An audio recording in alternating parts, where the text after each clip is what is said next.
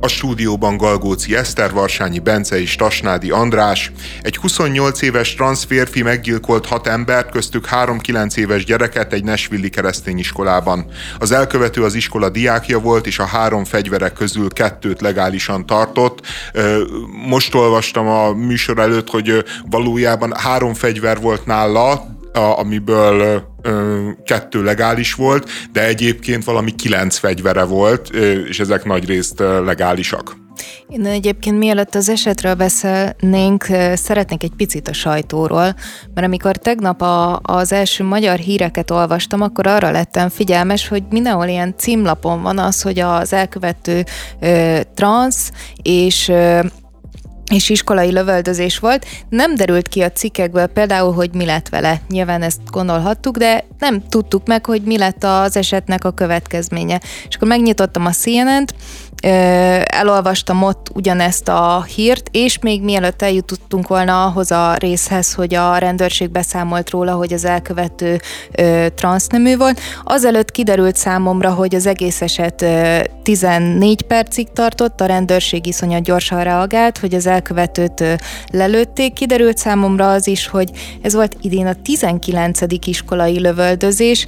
Ö, kiderült számomra az is, hogy a leghalálosabb lövöldözés majd nem az elmúlt egy évben, tehát egy csomó olyan információ, ami ezzel kapcsolatban szerintem nagyon fontos, az valahogy a magyar ilyen első hírekből így kimaradt.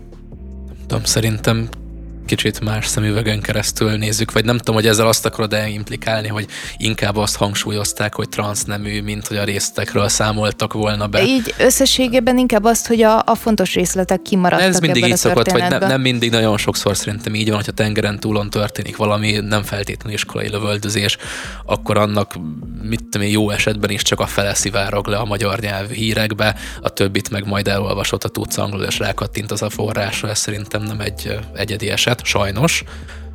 Én egyébként a külföldi sajtót nézegettem elsősorban, mert hát az eléggé én azt hittem legalábbis, hogy egy, egy első eset az, hogy transznemű iskolai lövöldöző van, és hát nyilván minden címben szerepelt, és hogy transznemű az elkövető. És hát ez egy remek muníció lehetne mondjuk a, a kulturális jobboldalnak, hogy így mondjuk, de meglepően visszafogott cikkeket olvastam a, kül, a külföldi sajtóban legalábbis.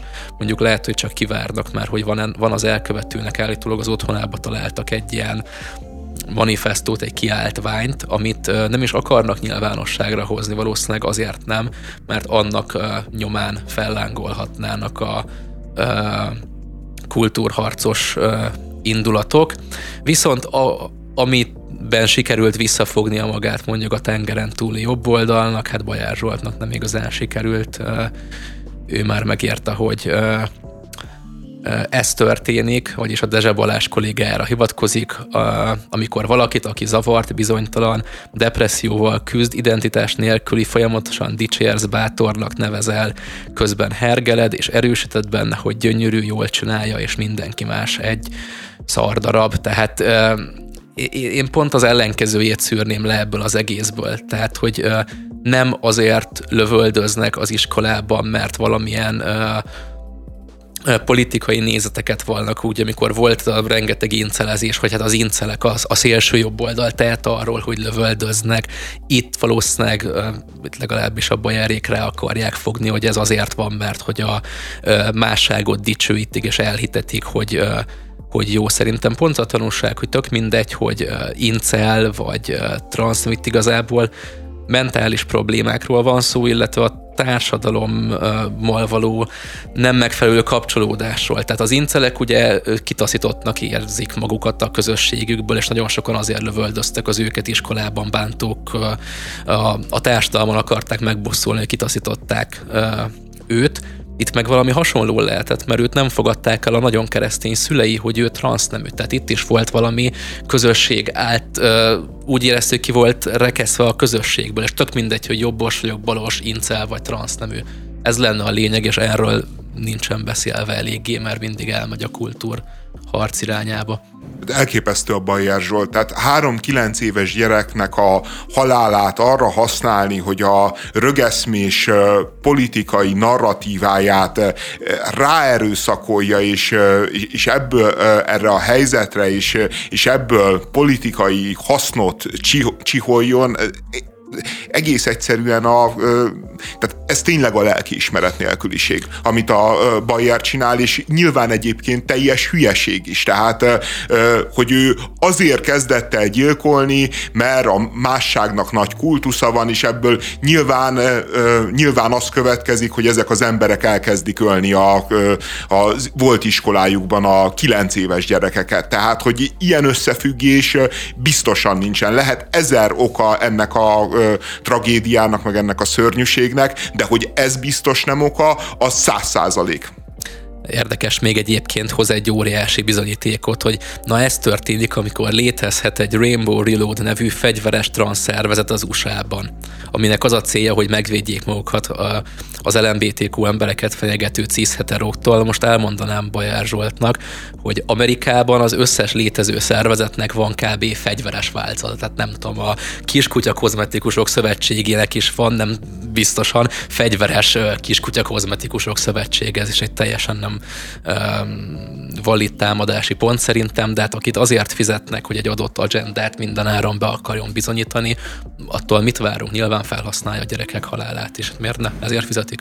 A, az, hogy nem akarják nyilvánosságra hozni a manifestót, egyébként ez egy most már kezd elég általános protokollá válni, mert azt mondják, hogy ugye ezeket a tömeggyilkosoknak nagyon sokszor az a céljuk, hogy hírnevet szerezzenek, és az általuk vélt igazságot, kinyilatkoztatást eljuttassák a sajtóba, és, és, és ezzel nagyon-nagyon széles publicitást teremtsenek maguknak, és, és mostanában az az eljárás egyébként a... Breivik óta szerintem ezt próbálják csinálni. Igen, a, a, a, mert a Breiviknél uh, nyilvánosságra hozták, és de például már a Fülöp-sziget, nem a Fülöp-szigeteken, Új-Zélandon, amikor volt az a mészárlás abba a, a, a, a iszlám templomba, mecsetbe, akkor, akkor már nem hozták nyilvánosságra például a, a manifestót. Tehát, tehát most e felé megy a világ. Én még csatlakoznék az Eszternek, amit mondott, hogy,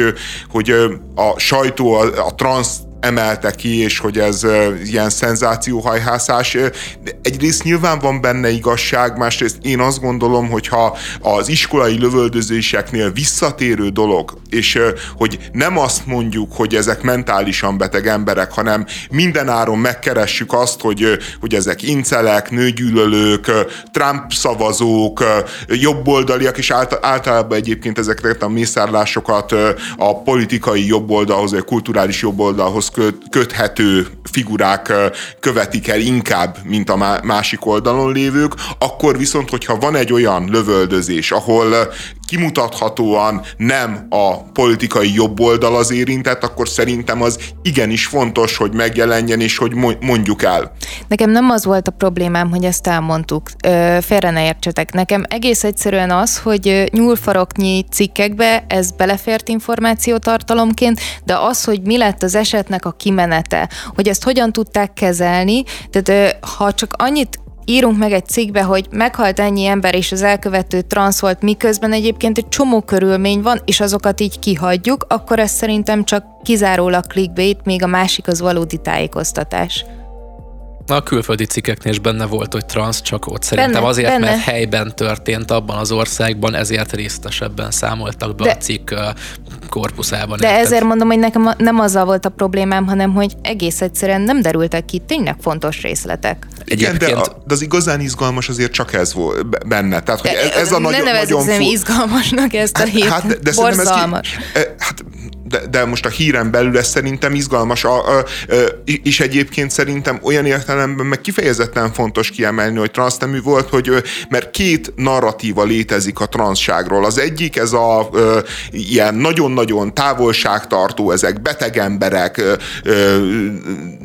undorodom tőlük, és, és csak ne lássam őket. A másik meg tényleg az a fajta másságkultusz, amiről a Bayer Zsolt is beszél, ami azt mondja, hogy hát igen, az új eljövetel, ezek az emberek, ezek valami más minőséget képviselnek, hiszen olyan szenvedés történetük van, ami miatt nekünk tisztelnünk kell őket, és, és így jó lenne eljutni oda, hogy, hogy úgy beszéljünk a transz emberekről, mint bármilyen hétköznapi emberről, hogy vannak köztük jók, rosszak, mindegy, nyilván transzember alapvetően rendelkezik egy súlyos pszichés problémával, ugye ezzel a nemi diszfóriával, de ezen belül is nyilván vannak fokozatok. Mert van... ezt is kérdőjelezik meg, hogy mindenki rendelkezik-e nem diszfória. Mindegy, csak hogy már hát egészen ne, nem átalakult. mindenki, aki erőszakolni én... akar a börtönben mondjuk nőket, és nőnek vallja magát, az nem diszfóriával, nem diszfóriával rendelkezik, hanem csak sok-sok szexuális vágyjal és kellő gátlástalansággal, Szerintem hogy kihasználja a, a, a jogszabály. Két ellentétes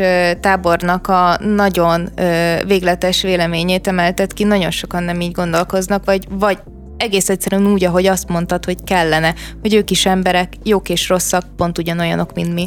Persze, nagyon sokan nem így gondolkoznak, csak azok a hangok nem igazán tudnak megjelenni a médiában. Lássuk mondjuk a Gulyás Marci esetét, akit ugye meginterjú volt a közönség, azt hiszem múlt héten a Partizánban, és ő például én úgy gondolom, hogy azon a véleményem van, egyik nagy ö, táborhoz sem tartozik azok közül, amiket említettetek, viszont aki ö, egy kicsit is kilóg valamelyik táborból, és mondjuk valamennyire középen van, az be akarják rugdosni valamelyikbe. A Gulyás Marcit éppen abba akarták belerugdosni, hogy ő, hát ő utálja, tehát ő abszolút transzfób, pedig uh, én mondjuk egyáltalán nem gondolom, hogy az lenne. És ezért látjuk azt, hogy csak ez a két tábor létezik, mert amint valaki máshol van, az be akarják rugdosni, vagy az egyikbe, vagy a másikba.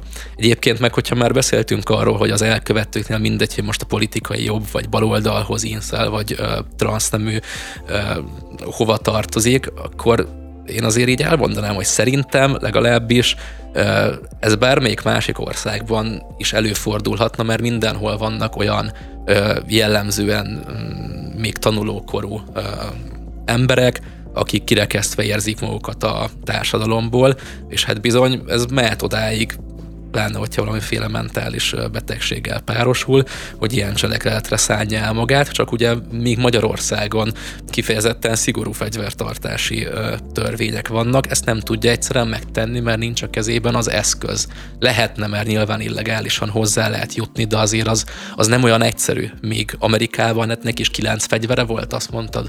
Igen. Tehát ott nagyon könnyű hozzájutni. Én nem azt mondom, hogy tiltsák be a fegyvertartást, annak se vagyok a híve, de hogy szigorítani kéne, az biztos.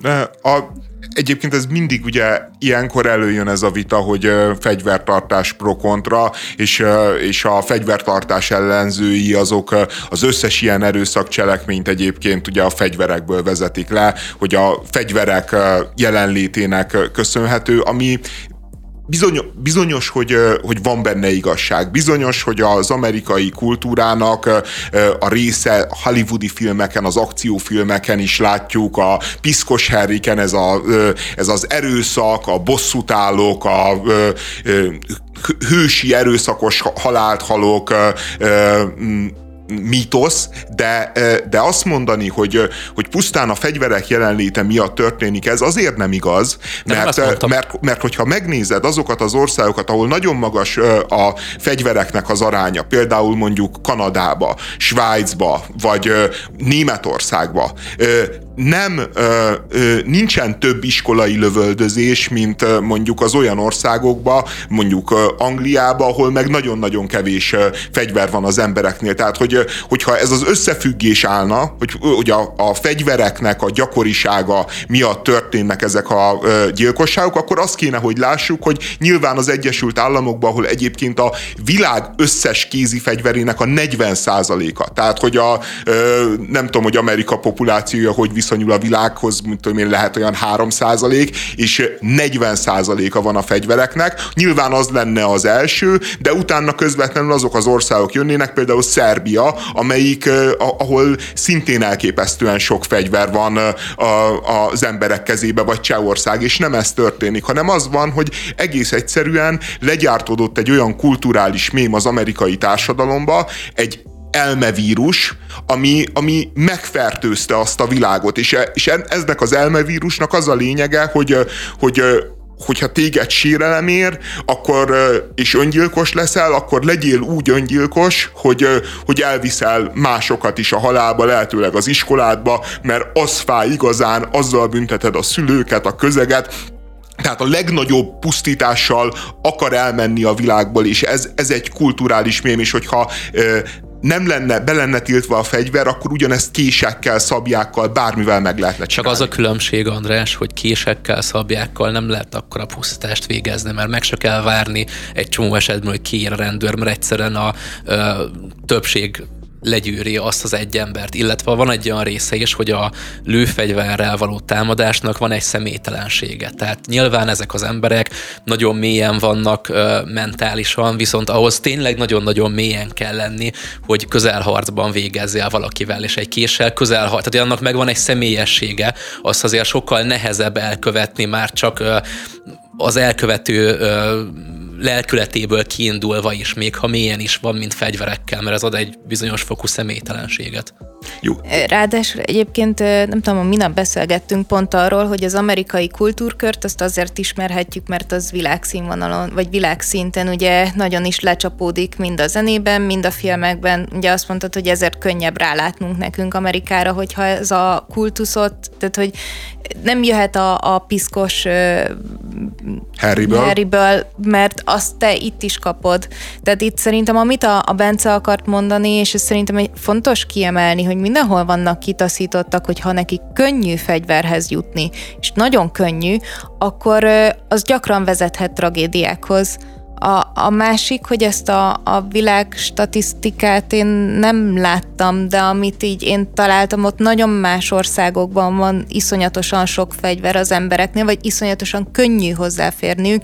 Inkább a Oroszországot, Szaudarábiát, Finország az egy ilyen kicsit más, ö, amit így kiemelhetünk, ö, itt van a leg könnyebben esélyet hozzájutni. Mert az megint Oroszország, más. De fél, Oroszországon nagyon más. keményen tiltják, nem. Oroszországon illegálisan tudsz fegyvert venni. Úgy lehet, hogy könnyű hozzájutni. Oroszországon nagyon, nagyon keményen tiltják. Tehát, hogy e, e, Oroszországban kifejezetten nehéz fegyverhez jutni. Egyébként a, a kommunisták azok az első dolog volt, hogy lefegyverezték a társadalmakat. Tehát, hogy, hogy Magyarországon, Közép-Európában komoly fegyverkultusz volt, meg nagyon-nagyon sok embernél volt fegyver, és a kommunisták azok kifejezetten vigyáztak arra, hogy ne legyen a társadalomnál fegyver, ugye mert a fegyverpártiak mindig elmondják, hogy a fegyver az egyrészt önvédelemre való, és azért fontos, másrészt meg egy garanciája a polgárok biztonságának, és általában, ha megnézed, a polgári társadalmak azok, ahol sok fegyver van. Kínában nincsen fegyver. Egyébként Kínában például az ilyen különböző ilyen tömegmészárlásokat késsel követik el, és ilyen 12-14 embereket le tudnak döfni látni. Tehát, hogy nyilván nehezebb, abban nyilván igazad van, meg szerintem azért is akadémikus vita, mert egész egyszerűen Amerikában ezt a 400 millió fegyvert, ami már kín van az embereknél, ez egy olyan mennyiség, hogy hozhatsz most bármilyen kemény szabályt, hogy hogyan lehet hozzájutni, stb. 400 millió fegyver van kín most per pillanat az amerikai otthonokba. Azt, azt már, e, ezt a, a szellemet nem tudod visszatömködni a palackba. Jó, ö, ö, még ö, egyetlen ö, szempont a, ö, a a mém meg az elmevírus kapcsán akartam elmondani, hogy Dél-Koreában, hogy ez hogyan működik, hogy Dél-Koreában volt egy híres eset, volt egy híd, ahova jártak az öngyilkosok, és és ezen az egyetlen szőuli hídon annyi öngyilkosságot követtek el, mint az összes többi hídon együtt. És akkor azt találta ki a város vezetése, hogy pszichológusokkal, öngyilkossággal foglalkozó szakemberekkel összeálltak, és csináltak egy, egy olyan tájékoztató ö, kampányt, hogyha beléptél a hídra és közelmentél a híd korlátjához, mindenfajta pozitív üzenetek mer- merültek fel, stb., ami kvázi, hogy lebeszéljék a, az áldozatot az öngyilkosságról. É, hatalma, hat, hatalmas siker, volt hatása, mert hatalmas siker volt, mindenfajta ö, promóci, ö, marketing díjakat nyert az ötlet, mindenki ünnepelte, majd a következő évben meg hatszorozódtak. Meg hatszorozottak az öngyilkosságok. Tehát egész egyszerűen az, hogy egy, egy kultúrában ilyen módon jelen van ö, ö, valami, ö, ilyen módon jelen van egy ilyen destruktív mém, az egész egyszerűen az, az működik és pusztít. Az ORTT felé való kötelesség kapcsán el kell, hogy mondjam, hogyha ön vagy valaki a környezetében krízis helyzetben van, hívja mobilról is a 116-123-as ingyenes lelki segélyszámot.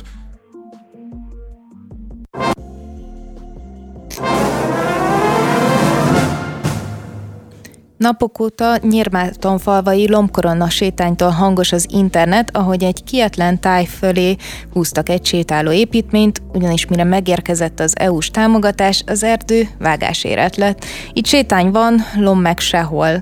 Egy Telex interjúból azonban kiderül, hogy nem elszigetelt esetről van szó, és ennél is rosszabb lehet az országos helyzet pontosítsunk, hogy mi az, hogy nem elszigetelt esetről van szó. Nem elszigetelt több, eset, több hogy lopnak lomb... az országban, az nyilván nem elszigetelt eset. De nem, hanem, hogy van több lombkorona sétány is, amit azért igényeltek meg, mert erre lehetett támogatást kapni, és nem biztos, hogy valódi lombkorona sétány olyan. Hát igen, tehát ilyen kirívó eset még nem volt, hogy tényleg egy ilyen Ennyire pusztaság nem. közepére lett lerakva, ugye, mert kivágták a fákat. De ugye itt a Bardóci Sándor azt, Sándor? Azt mondja, hogy hogy igazából az a probléma, hogy 2008-ban a kormány kivette a tájépítészeti közparki tervezést az építési engedélyeztetés alól, gyakorlatilag megrajzolhat bárki egy ilyen tervet, semmi utána nézés, semmi leokéztatás nincsen, tényleg a tökéletes közpénznyelő, és mindenhol ilyet akarnak építeni, mindenhol van, elvesztette már az egyedi jellegét is. Csak érdekes eddig miért nem volt erről szó, tehát szerintem, hogyha nem az a baj, hogy nem csak az a baj, hogy ellopták a pénzt, hanem a probléma van ezekkel a lomkorona sétányokkal, a környezeti hatásokról is beszélt, akkor erről eddig miért nem beszéltünk? Miért kellett, hogy egy ilyen kirívó, nevetséges, abszurd eset történjen, hogy egyáltalán megszólaljon Bardóci Sándor? Hát szerintem nyilván ezt elmondta a szűkebb szakmai körben, csak most van érdeklődés az újságírók meg a társadalom részéről, hogy mi a fene ez a lombkorona sétány. Egyébként a, a gátlástalanságnak a mértéke, ahogy, ahogy ezt csinálta ez a fideszes polgármester, az, az, az tényleg kirívó. Tehát maga a 60 millió forint, ami elment erre, az, az nyilván nem is tétel, nem is összeg. De az, hogy megcsinálják azt, hogy csinálnak egy tarvág vágást, majd fe, felépítenek a pusztába egy ö, lombkorona sétányt, és nyilván mellé telepíte, visszatelepítik az erdőt, ami mire megnő, addigra egyébként le fog pusztulni az a, az a faszerkezet, mert, mert a karbantartására biztos nem fognak figyelni, és amikor lepusztult a faszerkezet, akkor lehet újra pályázni, újra megépíteni a lombkorona sétányt. És akkor megint kivágják és, megint, fát, és természetesen és megint kivágni. Perpétum mobile, ja, ja, igen, de, de, de tényleg a tökéletes perpétum mobile a nerben. Tehát, hogy ez, ez abszolút működik, hogyha ö, én, én tényleg csak attól félek, hogy a Mészáros Lőrinc is olvassa ezeket a híreket, és azt mondja, hogy basszus, hát ez, Nekem nem jutott eszembe, de hát ezt meg lehet csinálni nagyba, sokkal nagyobba, sok ezer, sok tízezer lomb koronasétányt lehetne építeni ebbe az országba, és, és akkor viszont már ezek a 60 millió forintok, ezek tényleg fájni fognak. És akkor úgy nézünk ki, mint a Star Wars, az evokok laktak, vagy nem az evokok, de azt hiszem ők, amikor a fán laknak és mennek ezeken a cuccokon. Nekem az egész lombkorona sétányos diról kb. az jut eszembe. Igen, nem tudom, egyébként az a helyzet, hogy egy ilyen tök jó ötletnek tűnik, vagy tök kedves ilyen szabadidős programnak ez az egész, tehát akár még lehetne jól is csinálni, és aztán mindig kiderül, hogy Magyarországon viszont mindig tudjuk egy picit rosszul csinálni, bár nem szeretnék általánosítani, mert nem magyar sajátosság. Csak az a baj, a... hogy jól csinálják, az a baj, hogy így akarják csinálni. Tehát mikor érdekelte őket a lombkorona, mikor érdekelte őket az, hogy, hogy ott emberek szórakozzanak, gyerekek sétáljanak, soha nem volt szempont. Az volt a szempont, hogy azt a 60 milliót azt minél gyorsabban kivenni, minél kevesebb költséggel, és hát, hogy van egy ilyen lehetőség, hogy még a tervezőnek se kell fizetni, még mérnököt se kell fizetni, hát az, az már aztán tényleg csodálatos főnyeremény. Éltek is vele.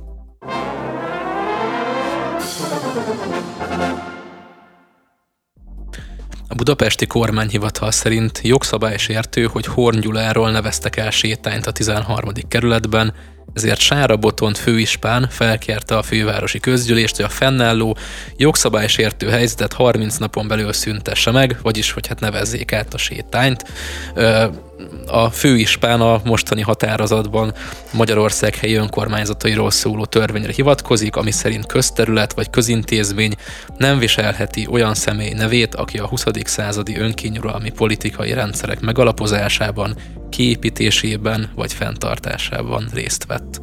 Na hát ismét egy fontos dolog, amivel foglalkozhatunk, hogy addig se kelljen a fontosabbakkal ennek az ügynek az előzménye ugye az, hogy a Mi Hazánk karolta fel ezt az ügyet, Novák előtt már önmaga letar, letakarta egy hónappal ezelőtt a sétánynak a nevét, és akkor kiérkeztek rendőrök, és megkérték, hogy ezt fejezze be, ő pedig megkérte őket arra, hogy igazából inkább ők segítsenek neki befejezni ezt a törvénysértő dolgot, és szedjék le ugye a, a nevét vagy a táblát, amit nem tehettek meg. Azért a Novák is puhul, tehát ő régebben leszette volna a táblát, de most már nem meri, mert próbaidőn van.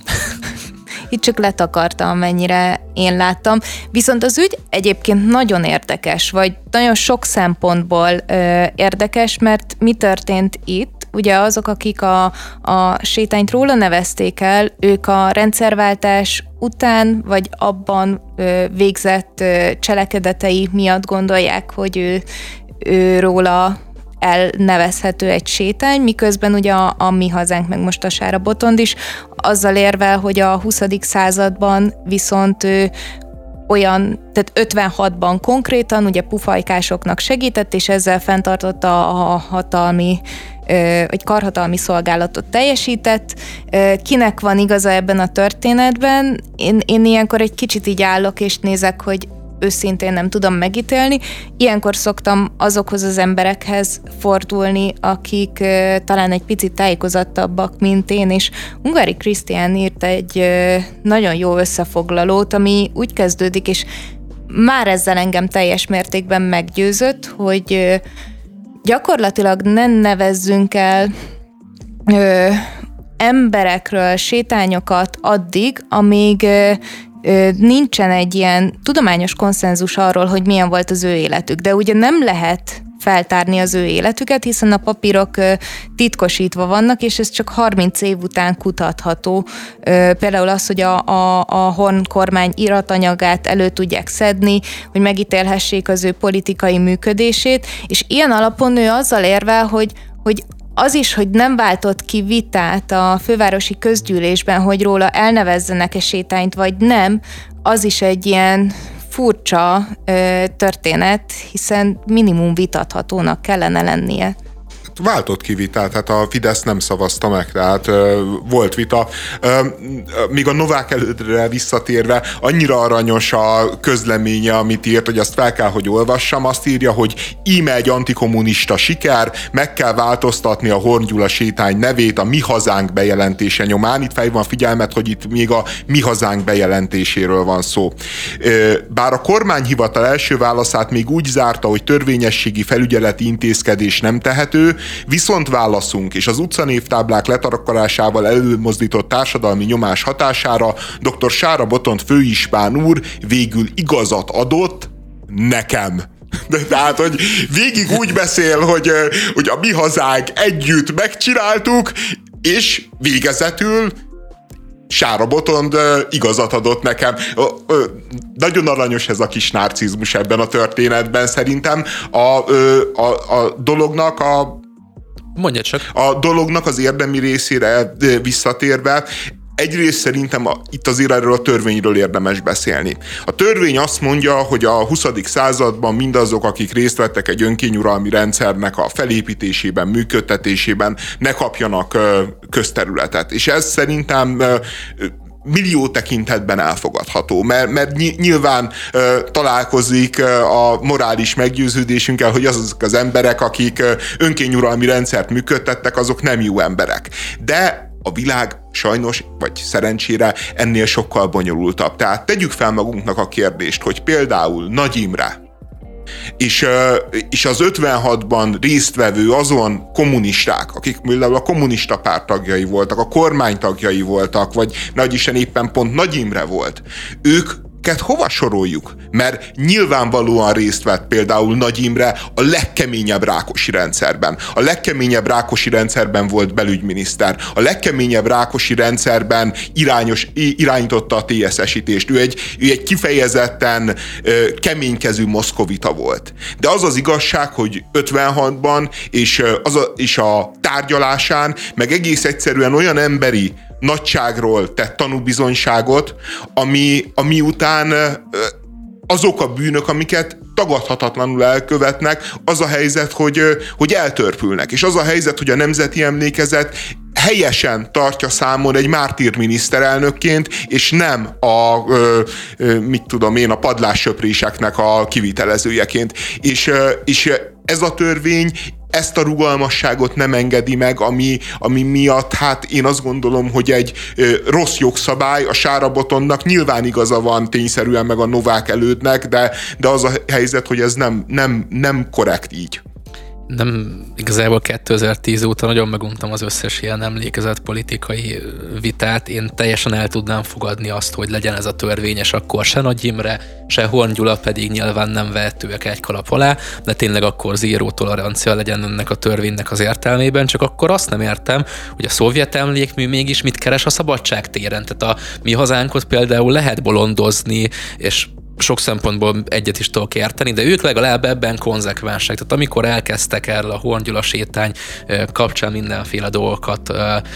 kirakosgatni a közösségi médiá, meg ide-oda, akkor azt hiszem ők is megemlítették, hogy egyébként a szabadság téren se lenne helye annak az emlékműnek. Tehát ha már ezt mondjuk, akkor mondjuk azt is. Tudom, hogy a törvény az nem a tudom, köztéri szobrokra, hanem a, tehát a névadásra vonatkozik, de akkor ha már van egy ilyen törvényünk, akkor azt ki lehetne terjeszteni, és el kéne azt a szobrot is takarítani onnan.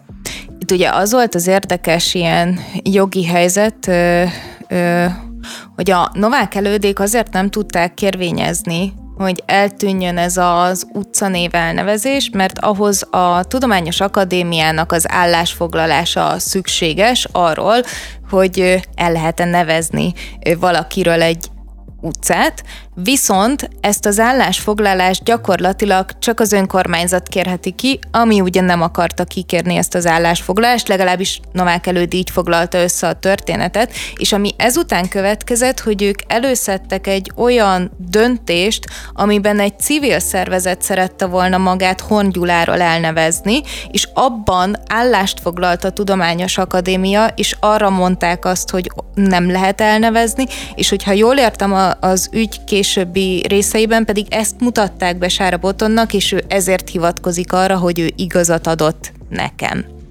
Igen. A, még amit te mondtál a szabadságtéri emlékműnél, ott, ott azért az a helyzet, és az nagyban bonyolítja a játékot, hogy Magyarország nemzetközi egyezményben vállalta annak az emlékműnek a ö, ö, tiszteletben tartását, és ez és e mögött a nemzetközi egyezmény mögött Vladimir Putyin, meg az orosz atomarzenál, meg az orosz gáz áll, tehát a szabadságtéri emlékművel kapcsolatban az a az elsődleges probléma nem az, hogy ne értene abba minden magyar ember szerintem, vagy nagy magyar emberek többsége egyet, hogy, hogy annak nincsen helye a szabadságtéren, csak az a helyzet, hogy annak az eltávolítása az beláthatatlan diplomáciai konfliktusoknak a sorát és gazdasági problémáknak a sorát eredményezni, még ezzel a meggyengült Oroszországgal szemben is, hát nem beszélve arról, hogy az elmúlt években meg, meg mit jelentett ez az Oroszország, meg,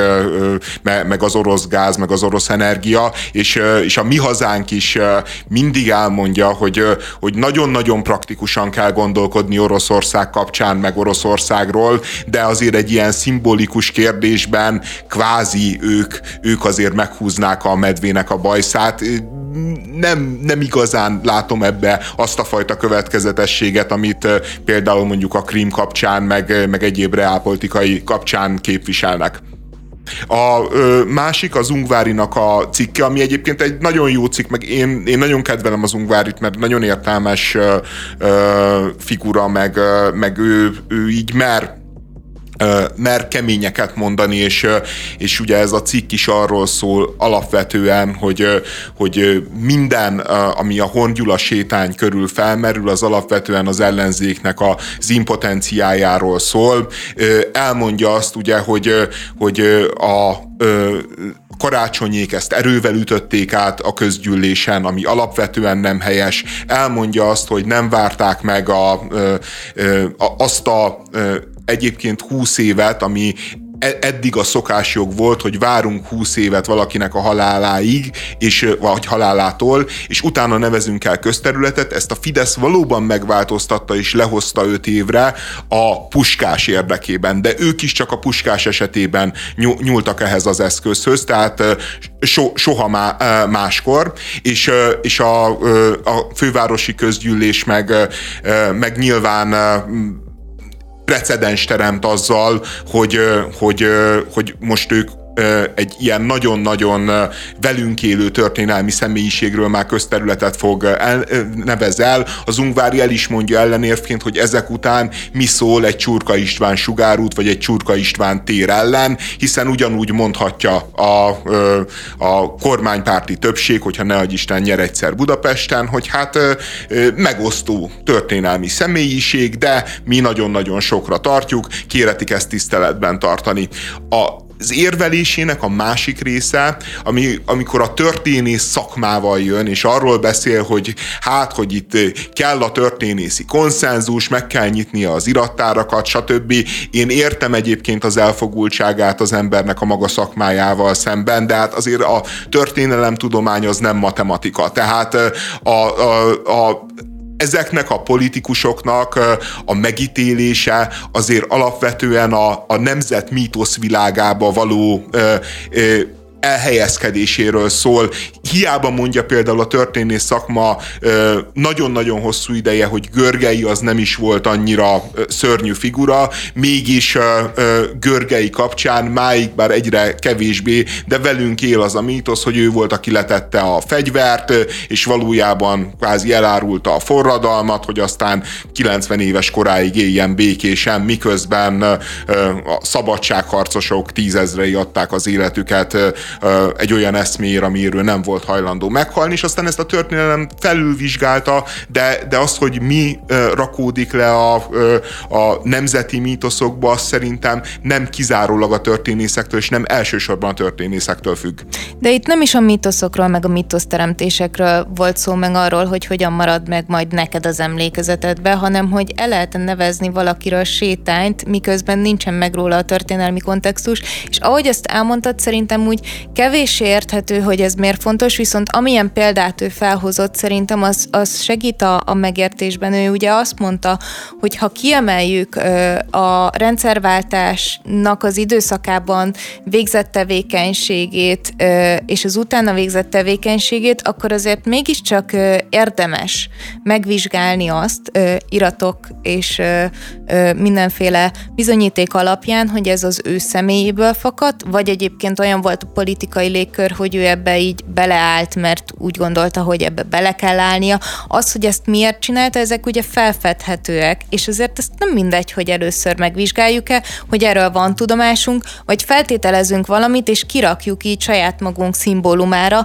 hogy mi már pedig egyetértettünk de, de, vele. De az élet nem így működik. Az élet nem a, a, azért nevezték el a karácsonyék a Horngyuláról ezt a közterületet, és én nem neveztem volna el, nagyon sok oknál fogva nem, ne, nem is kedvelem a Horgyulát, bár például, mint az Ungvári leír róla, hogy mint ilyen fő bűn, hogy, hogy a bős nagymarosi beruházást azt ő végig támogatta, az például szerintem kifejezetten olyan dolog, ami, amit a javára írnék én a magam részéről, de mindegy. A, a, a, a Horngyulát azért, azért neveztek el közterületet, a karácsonyék, mert érzik azt az alap elemi igényt a saját szavazótáborukban, a saját világukban, hogy, hogy nekünk is szükségünk van hősökre, szükségünk van olyan politikusokra, akikre fel tudunk nézni, akit szembe tudunk állítani az Orbán rendszerrel, szembe tudunk állítani Orbán Viktorral, szembe tudunk állítani Tisza Istvánnal, és, és, és nem a Kádárban akarja már ez a balliberális világ megtalálni a maga szellemi előképét, egyébként nagyon helyes, helyesen,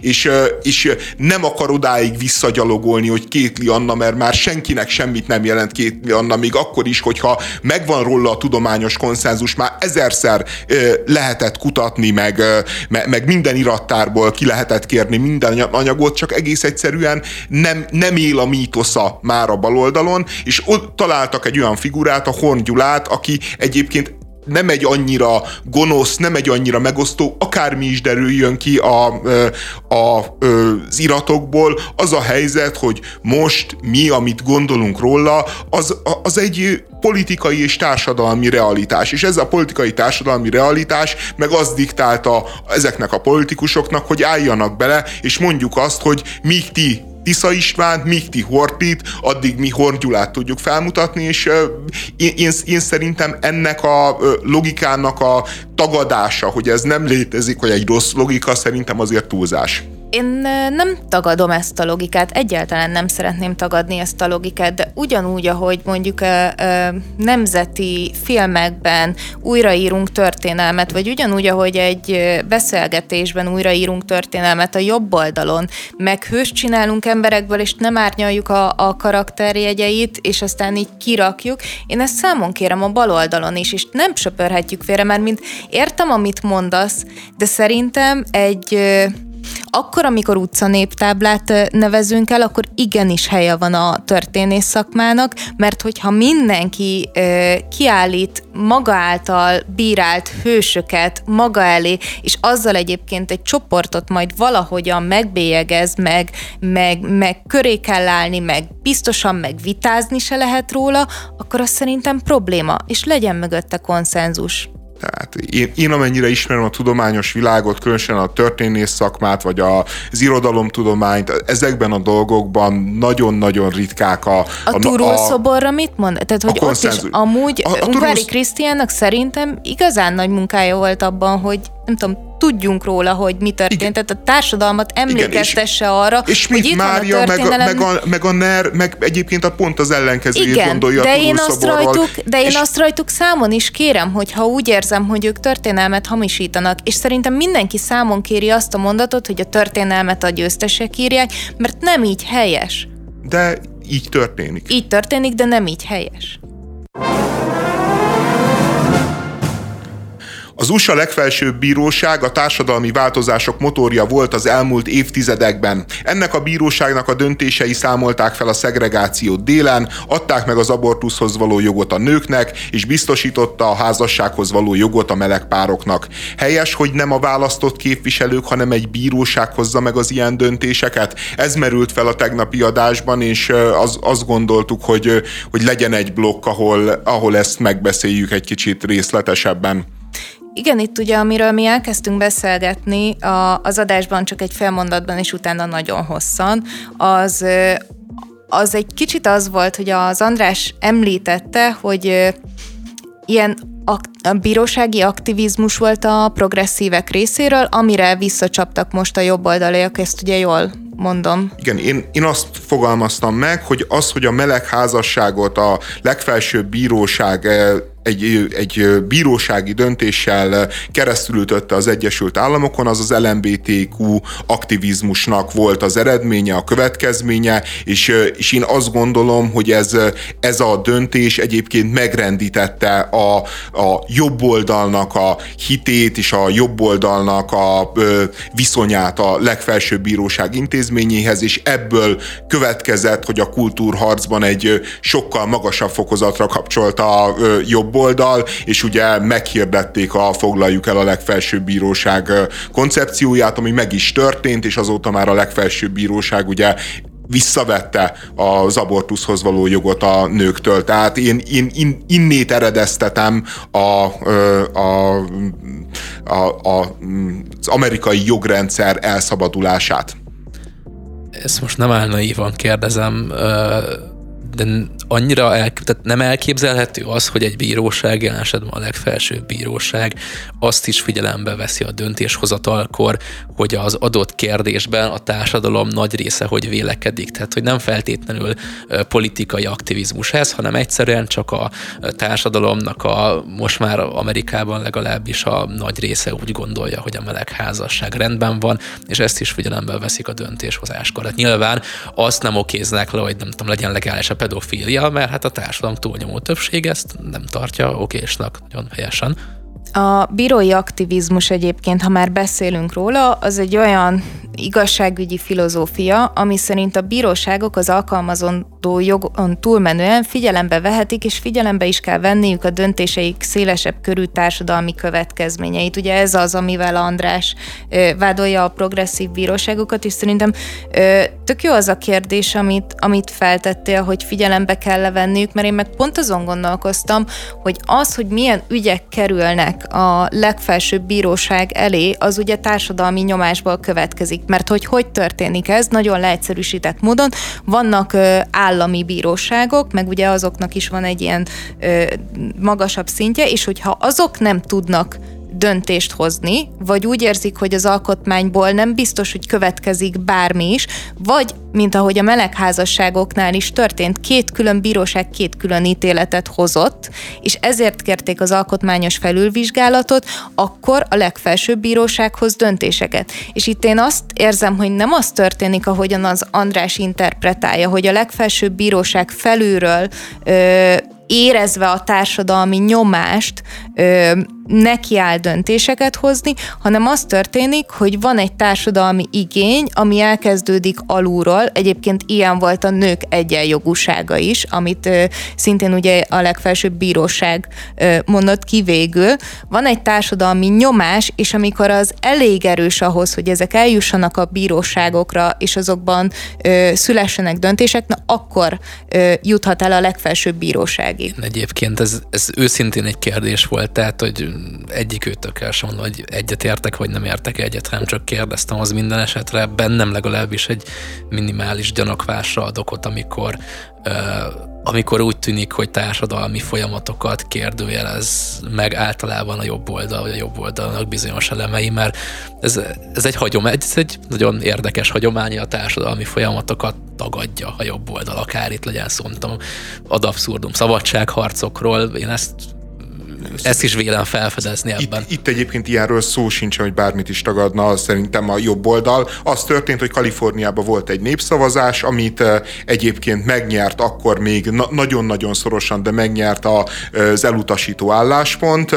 és, és erre válaszul különböző jogi fórumokon kierőszakolták ennek a népszavazásnak a negligálását. És, és, és ez, ez, ez a sírelemnek a tárgya, ami, ami megrendítette a legfelsőbb bíróság igazságot szerintem nem úgy működik a rendszer, hogy, hogy van egy társadalmi nyomás, vagy két bíróság egymásnak feszül, és akkor döntsön a legfelsőbb bíróság. Ez egy, ez egy nagyon szűk testület, nyolc tagja van, kilenc. kilenc tagja van, és, idős emberek, és, és olyan ö, dolgokban döntenek, amit valamiért fontosnak tartanak. Van egy olyan elvük is egyébként, hogy ami nagyon átpolitizált kérdés, és ezt évtizedekig azért ö, alapvetően iránytűként használták, hogy ami nagyon átpolitizált kérdés, abban döntsenek a választott képviselőtestületek, és, és ami politikai kérdés, abban nem foglalnak állást.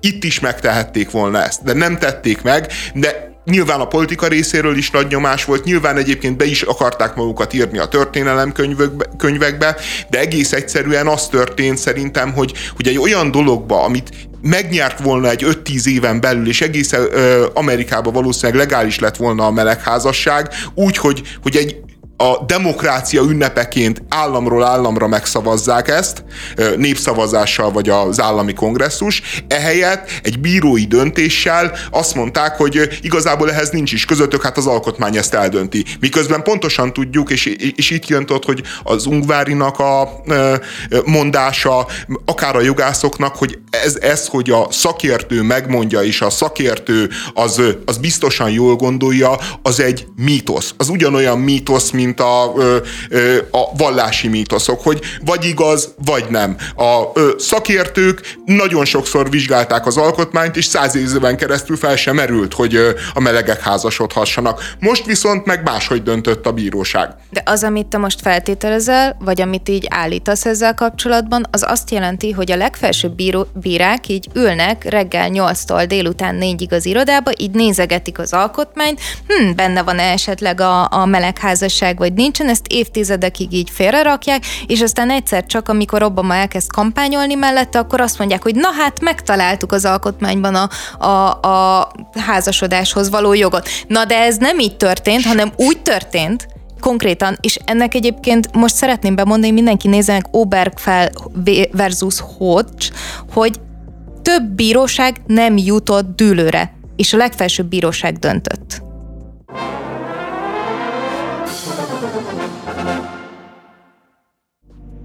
Apáti Bence videót készített a magyar ellenes balos Lipsikről, többek közt Új Péterről, Potyondi Edináról, Havas Henrikről, Hon Gáborról és még sokan másokról.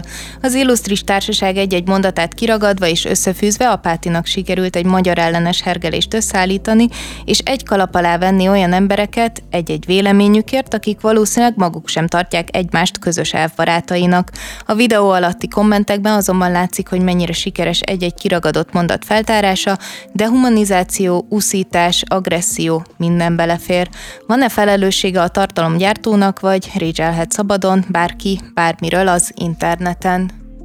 Én a a 90-es években nemzeti radikális voltam, és, és az a helyzet, hogy, hogy ezt a retorikát, ezt a mentalitást, amit az apáti elővezet, én onnét ismerem, és, és általában az volt, hogy így röhögtünk azokon az idősebb, ilyen nagyon elborult arcokon, akik, akik így beszéltek, meg ilyen módon kommunikáltak, meg ilyen módon értelmezték a világot, mint ahogy az apáti, és, és egy ilyen nagyon-nagyon deja vu élményem volt, amikor 30 évvel később azt látom, hogy ugyanaz a kulturális mém, ami már akkor is végtelenül, még, még nemzeti radikálisként is végtelenül korszerűtlennek látszott, és végtelenül primitívnek, egyszerűnek, az visszatér, és nem hogy visszatér, hanem egy kvázi egy fiatal, vagy hát egy középkorú ember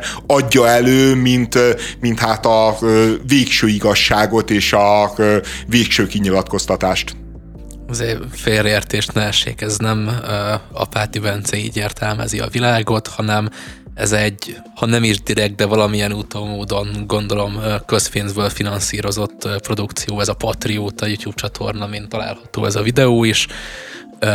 Azt is el tudom képzelni az apátinak ezeket a tényleg kontextusából kiragadott mondatokat, mert például a Potyondi Edina videója az pont, hogy azokat figurázza ki, akik tényleg állandóan izé szarmagyaroznak, hogy meg, hogy itt milyen rossz, és ezt egy ilyen nagyon ad abszurdum elviszi, amikor olyanokat mond, amiket ebből a videóból a, a, az apátiék kivágtak, de nem biztos, hogy az apáti vágtak ki. Én nem hiszem, hogy ebbe annyira energia lenne a szereplők részéről ölve. Szerintem megkapja ezeket az összevágott videókat, és akkor tessék, Bence, itt van, ventiláljál valamit. És igazából lemásolnak egy tök népszerű formátumot külföldön, borzasztóan népszerű, régóta itthon megtalálni a fókuszcsoport által legismertebb ezek az ilyen cringe videók, tehát amikor hall, hallasz valamit, és azt arra reagálsz élőben, és ki vagy rajta, és vágod a pofákat, ugyanezt csinálja az apáti is, csak hát izzadságszagú, mert az ő mondásaival, sőt a mi mondásainkból, az Eszterével pláne ki lehetne vágni egy csomót, hogy jaj, milyen magyar ellenes, Köszönöm. akár nem a miénkből is nyilván vicceltem, úgy össze lehet vágni. Az meg, hogy a kommentelők mit csinálnak, nekem az az érzésem, hogy ezek az emberek így ott vannak amúgy is az utcán, csak nem látjuk őket, mert nem ö, kiabálják be az éterbe azt, hogy ezeket nem tudom, lámpavasra kéne húzni akármi, de így, hogy demokratizálódott a közvélemény. Mondjuk az apáték videója alatt nem annyira demokratikus a közvélemény, mert csak ezeket a kommenteket tartják meg a kritikusokat, hogy manipuláltok, összevágjátok, azt természetesen törlik ezek így elénk kerülnek. E- ez van, tehát eltűnni nem fog, én inkább nem nézek oda, már nem akarom ezzel idegesíteni magam. Igen, azért aljas a Potyondival kapcsolatban, amit te elmondtál, hogy nem pusztán az van, hogy ő kivág egy részletet, és mondjuk elhazudja a kontextusát, hanem az történik, hogy kivág egy részletet, ahol a Potyondi éppen azokat figurázza ki, akivel kvázi az apátinak is baja van, és, és azt mondja, hogy minthogyha ezt az Edina saját maga mondaná egyes szám első személyben, és nem kifigurázná. Tehát, hogy körülbelül olyan dolog, minthogyha a, mondjuk a Robert De Niro, vagy az Al Pacino elindulna egy amerikai elnökválasztáson, és, és kivágnák valamelyik filmjükből, ahol éppen mondjuk negatív karaktert alkotnak, mondjuk a félelem fokából, kivágnák egy, kivágják azt a részt, ahol megfenyegeti a főhősnek a lányát, hogy, hogy meg fogja erőszakolni. És azt mondják, hogy erre az emberre akartok szavazni, aki ilyeneket mond, aki kislányokat fenyeget. Tehát, hogy a,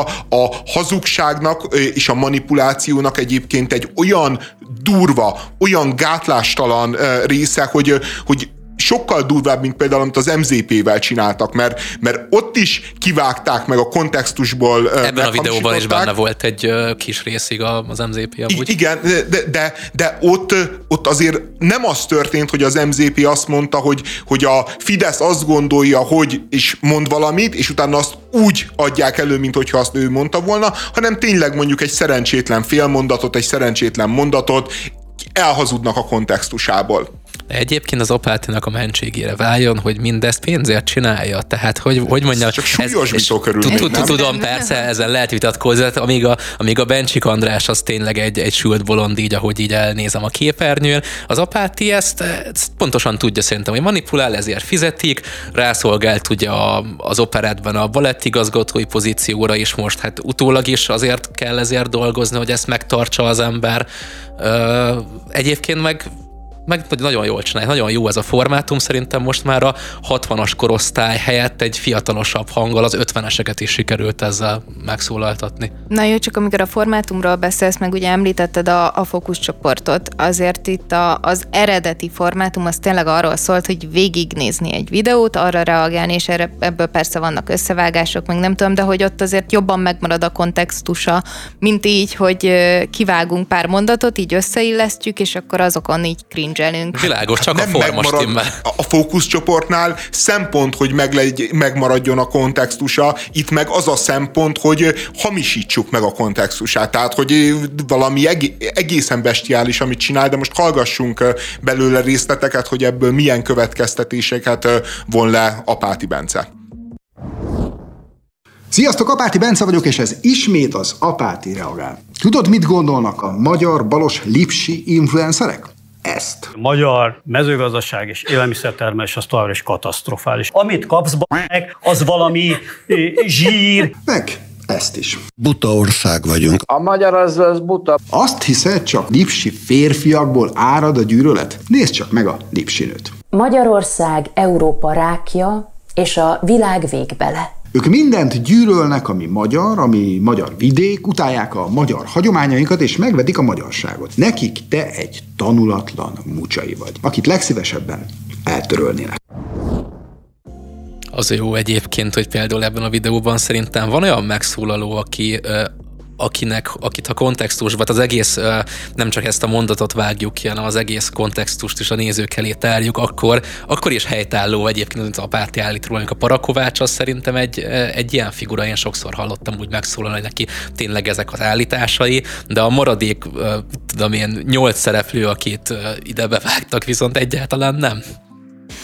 Igen, és ezért érdekes az, hogy mindenkit ilyen egyernyő alá beterelünk, és azt lipség, mondjuk, hogy ők így lipség. a lipsik, akik így tényleg az életedre törnek, és mindezt gondolják, és, és nem Gyűlölik tudom, a magyarságot, mindenki gyűlöli, úgy kelnek, úgy fekszenek, hogy gyűlölik a magyarokat. Aki magyar, na az gyűlölik. De hogy, hogy valami, valami És ja. közben egyébként ugye pont ez a kontextusból kiragadás, pont az, hogy nem próbáljuk meg megérteni a másik álláspontot, azon lehet vitatkozni még, hogyha ilyen mondatok is hangzanak el, hogy ezek miből fakadnak. Mert mint hogy tényleg a magyarságot gyűlölik, vagy jobbat szeretnének a magyarságnak? Ugye erről jutott nekem eszembe az, hogy Adi emlékezetét hogyan ápoljuk Gyűlölte most. Adi a magyarságot Ja, gyűlölte. nyilvánvalóan. Tehát, úgy kell, ő, úgy feküdt, hogy gyűlöli a magyarokat. Ő még véletlenül se akart jobbat, véletlenül se akarta erre felhívni az emberek figyelmét, hogy probléma van. Nem külföldről finanszírozták, hogy gyűlölt. Csoda, hogy ez nem, nem került elő, hogy biztos külföldről. De ne izgulj, előkerült. De egyébként az az érdekes, vagy hát nem érdekes, hanem ami engem megnyugtat, hogy szerintem ezek a videók, ez, ez megint csak, tehát senki nem fogja ezt komolyan venni, még ha meg is nézi, inkább kirölgi, csak az, aki már alapból így gondolkozott az összes vele egyet nem ér, mindenben egyet nem értő, vagy valamiben egyet nem értő ellentétes oldalú közszereplővel, mm, és miért kell ez most? Óriási Fidesz többség van, nyilván vannak problémák az ország gazdaságával, nagyon-nagyon sok dologgal, amit az ember a mindennapokban tapasztal, és meg kell tartani a táborban azt az érzést, hogy de attól még tök jó itt lenni, mert ha a többiek lennének, na hát akkor jönne el az apokalipszis, mert ők gyűlölnek téged csak azért, mert magyar vagy. Na igen, csak érted, más az, hogy én ránézek egy jobboldali véleményvezérre, és azt érzem, hogy én eszméletlenül nem értek vele egyet, meg más az, hogy nekem gyűlölnöm kell őt. Tehát itt a táborok hergelése szerintem probléma. Én jobboldali véleményvezér szerintem nem is létezik, tehát az nem vélemény, hogy elmondom azt, amit a kormány gondol. Fontos, hogy itt a YouTube-on együtt legyünk, mert ők azon dolgoznak, hogy itt is csak velük találkozhass, mert szerintük csak az ő véleményük számít. Minket innen megpróbálnak eltüntetni és elsöpörni, mert ők teljesen egyértelműen át akarják mosni az agyadat, bizony.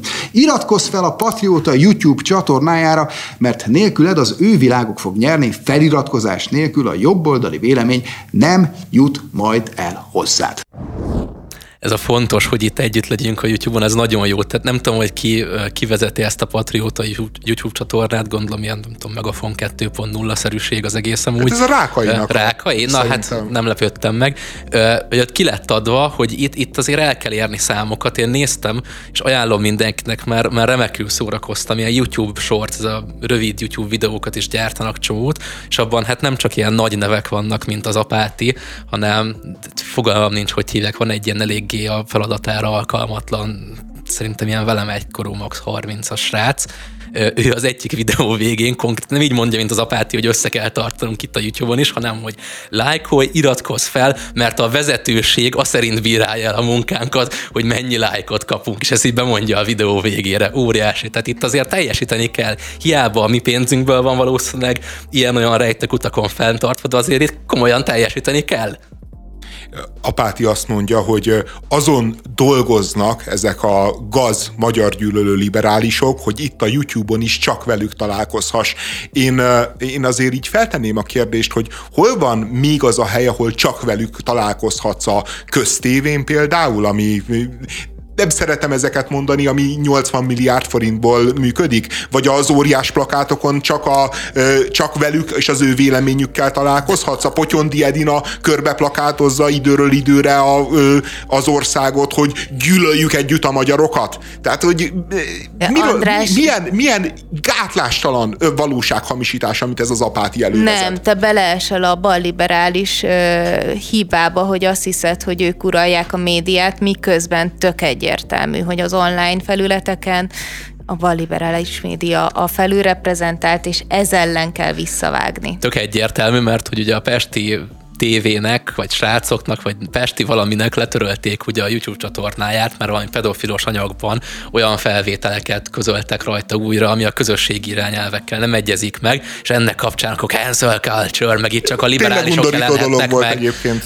Jó, ez most tök mindegy, hogy undorító volt-e vagy nem, közösségi irányelvek ellen ment, és akkor ebből azt vezetik le, hogy a Pesti tévét el akarja hallgattatni a YouTube, és itt csak a liberálisok szólalhatnak meg. Ezer jobb oldali content van YouTube-on is a, az apáti azzal játszik egyébként ebbe az egész videóba, és ez, ez a, én ez az, amit aztán már végképp nem tudok feldolgozni, hogy ő egyszerre ilyen végtelenül sértett, hogy ez egy ilyen hatalmas erő, magyar gyűlölők, ő itt üldöztetve van, ő itt folyamatosan meg van sértve, ő itt a magyarságában, a magyarságában meg van alázva, meg van gyalázva, és egy, egy ilyen mártír szerepet játszik el, majd időről időre ilyen félmondatokkal azért ő, tudatosítja a híveibe, vagy leginkább Orbán Viktor híveibe, hogy, hogy hát ők a hatalom, és így elmondja, hogy de csak csináljátok, lipsikék, csak csináljátok,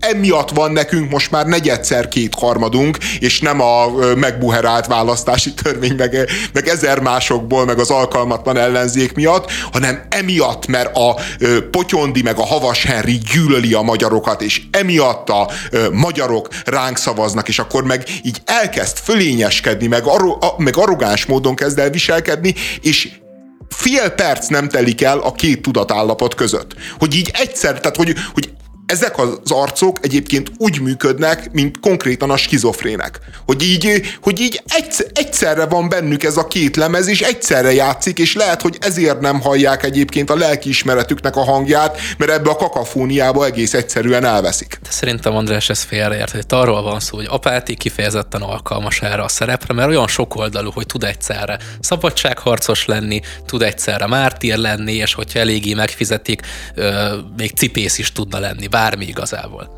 Nekem ebben a kijelentésében az volt inkább az érdekes, hogy ugye a saját szerepéből kiindulva, így ez a ti és mi, az nyilvánvalóan egyértelmű, hogy ő, mint véleményvezér, ő egy pártnak, vagy kormánypártnak kb. az embere, az előre tort hadserege. És nem tudja elképzelni azt, hogy a, a másik oldalon vannak emberek, akik nem pártokhoz kötöttek, és nem tehát valójában ők nem csinálják az ellenzéknek a kampányt, vagy az ellenkampányt. Hát persze folyamatosan ez megy az elmúlt uh, legalább tíz évben, hogy eltagadják ugye azt, hogy lehet ugye a független objektív, na ti vagytok itt a független objektívak, mert hogy ők nem azok, ezért rá kell uh, úgy kell beállítani a másikat, hogy na az sem lehet az, mert ez egyszerűen nem létezik, semmilyen szinten nem létezik, hogy valaki nem egy pártnak az agendáját mondja fel. És akkor ott van a másik oldal, amikor meg olyan rendezvényeket szerveznek mondjuk kormányközeli szervezetek, van az a transzparens újságírásért alapítvány, vagy nem tudom milyen formában működik, hanem pont az ellentétes folyamatot akarja megvalósítani, azt, hogy leülteti beszélgetni valódi újságírókkal a propagandistákat, és azt akarja mutatni, hogy hát ők, ők is újságírók. De ezeken a beszélgetéseken beszélgetéseken is rendszeres téma, hogy a kormánypárti médiamunkások elmagyarázzák, hogy hát ti sem vagytok elfüggetlenek objektívak. Miért nem kérdeztétek meg az ettől, meg ettől ezt 2018. október 10-én, amit meg kellett volna kérdezni? Hát azért nem, mert, mert ő fizettiteket, meg ugyanazt mondjátok.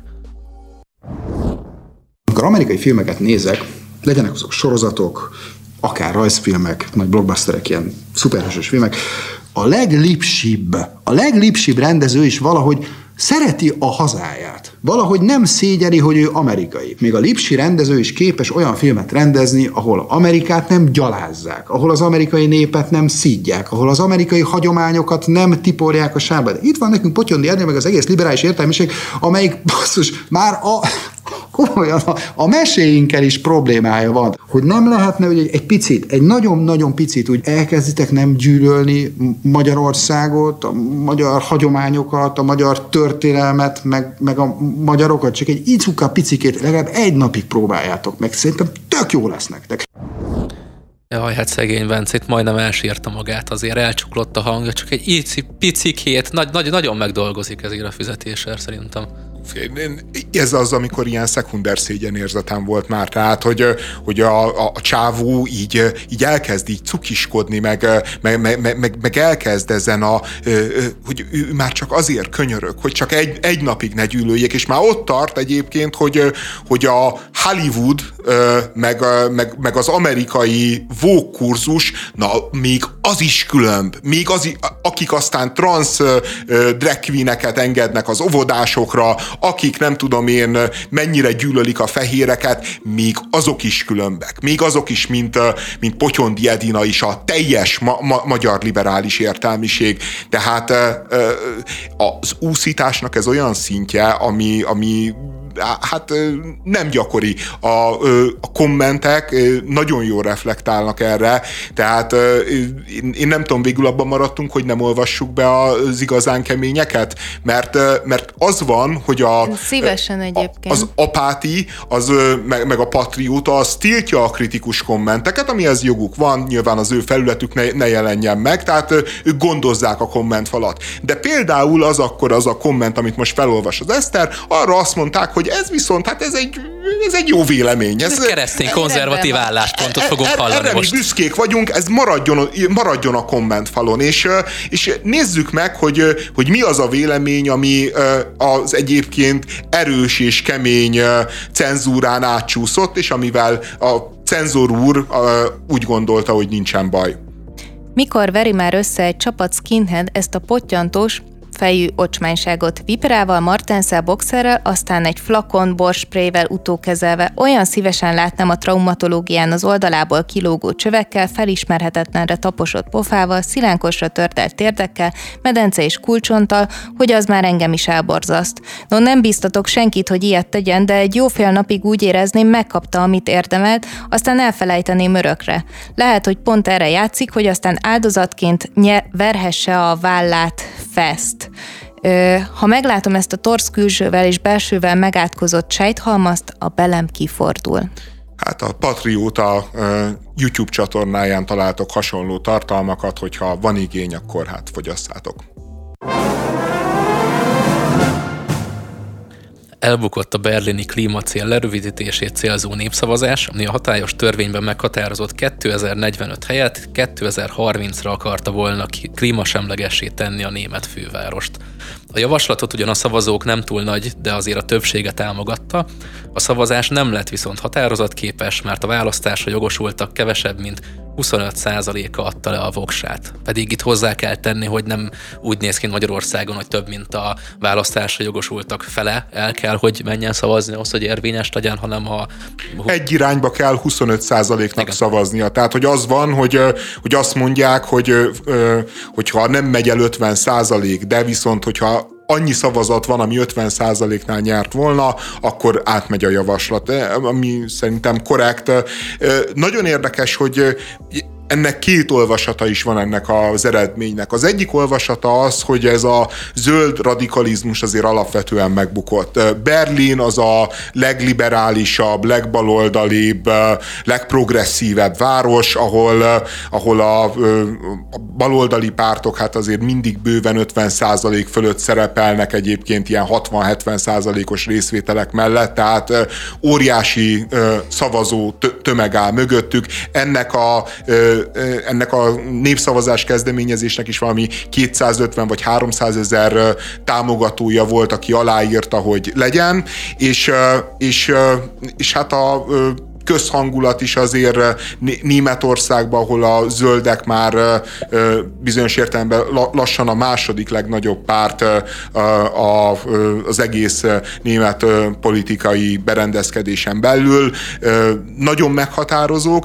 és nem ment át. Másrészt viszont azt is el lehet mondani, hogy ilyen tekintetben meg bizonyos értelemben siker, hogy úgy értek el ilyen mennyiségű szavazatot egy viszonylag alacsony részvétel mellett, hogy valójában semmelyik hagyományos párt nem állt be mögé, nem csak a jobboldaliak a kezdeményezés mögé, hanem nem álltak be a zöldek, nem álltak bele a szociáldemokraták, és még a Der sem, mert azt mondták, hogy ezek a klímacélok, ezek megvalósíthatatlanok, átláthatatlan, hogy miből lehetne finanszírozni őket, stb. stb. ezer felvetésük volt, és ahhoz képest meg inkább azt érzi az ember, hogy, hogy ezek a pártok, ezek tényleg a saját szav szavazóikkal, meg a saját közhangulatukkal szemben foglaltak állást, és hogy mégis óriási tömeg van, aki igényelni azt, hogy radikális változások legyenek, nagyon-nagyon súlyos változások legyenek a, a klímavédelmében, és amiért egyébként a kb. beláthatatlan gazdasági következményeket is hajlandóak vállalni, mert azt mondják, nyilván ők is tudják, hogy, hogy nem beláthatóak a gazdasági következmények, de azt tudják, hogy, hogy ami a klímakatasztrófával jár, gazdasági, társadalmi következmények, az sokkal-sokkal súlyosabb lesz, mint bármilyen típusú áldozat, amit most rövid távon meg kéne hozni. Igen, nem gondolom, hogy elbu- elbuktak volna most emiatt a zöldek, pláne, hogy uh, ahhoz képest egészen szép eredmény, hogy a, az elő, azt megelőző hetekben a jobboldali médiában azt uh, nyomatták végig, hogy ne menjenek el szavazni, ahhoz képest sokan voltak, szerintem. Hát nem volt, tehát hogy ahhoz képest, hogy egy helyi népszavazás, eh, ahhoz képest eh, nem voltak kevesen, és, eh, és azt megakadályozták a, a hagyományos pártok, hogy hat héttel előrébb hozzák, amikor, amikor valami más, talán tartományi választás volt a Berlinben, és ahol nyilván akkor nagyon-nagyon sokan elmentek volna, és nagyon-nagyon sokan szavaztak volna. Kicsit árnyalva ezt az eredményt, azért azt is tegyük hozzá, hogy miközben nagyon-nagyon erős kiállás volt a klímacílok mellett, azért ügyesen belecsempésztek egy olyan javaslatot ebbe a csomagba, ami a bérlőknek nyújtott anyagi támogatás, lakbéremelés esetén az állam támogassa a, a bérlőket, tehát hogy, hogy volt egy erős szociális színezete is ennek a, ennek a referendumnak, tehát nem pusztán azt ígérte, hogy nehezebb lesz, hanem azt ígérte, hogy hát ha bérlő vagy, akkor meg könnyebb lesz, de, de ennek ellenére én is azt gondolom, hogy azért ez nagy tömeg, aki egy irányban nyilvánított véleményt. Én azt nem értem, amellett, hogy egyetértek azzal, hogy fontos, hogy megpróbáljuk, nem tudom, mérsékelni a károkat, amiket, amit a klímakatasztrófa okoz, és a többi, hogy most 15 éve népszavazni, ez kicsit egy ilyen jó emberkedésnek tűnik nekem, és nincs túl sok értelme.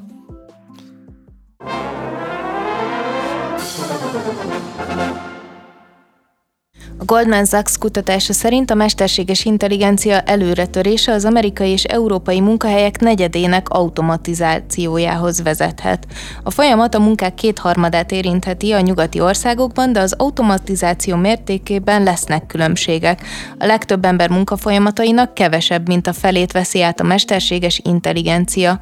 A bank becslései szerint az USA-ban 63%-ot tesz ki ez a csoport én alapvetően mindig szkeptikus vagyok, amikor azt hallom, hogy egy ilyen marha nagy pénzek fölött rendelkező cég kutatása szerint ez meg ez fog történni a jövőben, valami nagyon nagy volumenű társadalmi gazdasági változás, mert nyilván fűződhetnek érdekeik is ahhoz, hogy mit kutassanak ki. Nem mondom, hogy most ez így van, de én ezeket azért fenntartással kezelném.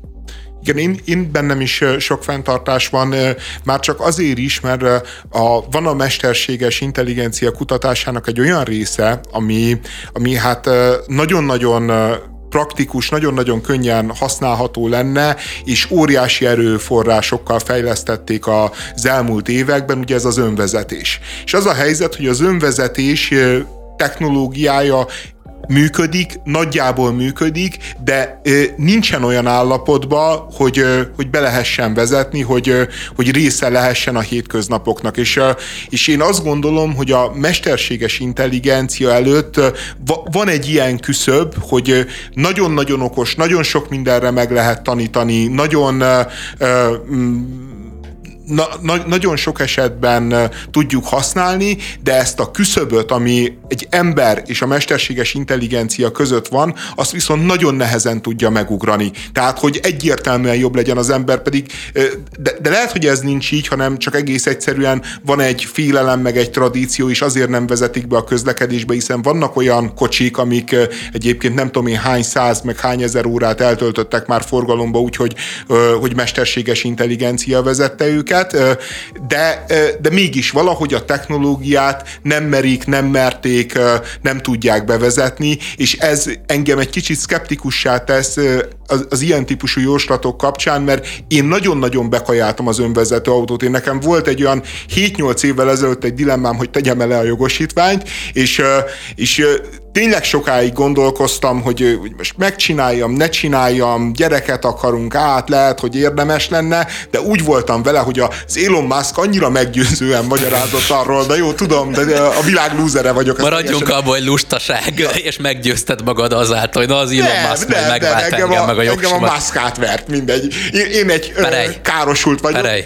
De, hát, mi, tehát, és, és én, én tényleg úgy voltam vele, hogy, hogy olvastam a híreket, hogy ez már tényleg itt kopogtat, és most annyira ö, ciki, hogy lerakom a jogosítványt, fél évig, évig szenvedek vele, és aztán jönnek az önvezető autók, na nem, én ezt nem kockáztatom meg, és mo- most azt látom egyébként, hogy már kevésbé ambiciózusak a jóslatok, mint amilyenek voltak öt évvel ezelőtt értem én, hogy nem tudom, ez, ez egy személyes csalódás, illetve a ChatGPT kapcsán is ebben a műsorban többször elhangzott tőled, hogy hát egyébként butább, mint gondoltuk, meg nem is, nem is olyan jó, nem is, olyan, nem is tud olyan komoly dolgokat csinálni ez a mesterséges intelligencia, mint amennyire beharangozták, de én amennyire tudom, legalábbis olyan emberektől hallottam, akiknek sokkal nagyobb rálátásuk van erre szakmailag, mint nekem, ami hát kb. egyenlő a nullával, csak az van, amit olvasok a médiában számomra, marha nagy potenciál van benne, és az, amit mondasz, hogyha elfogadjuk, hogy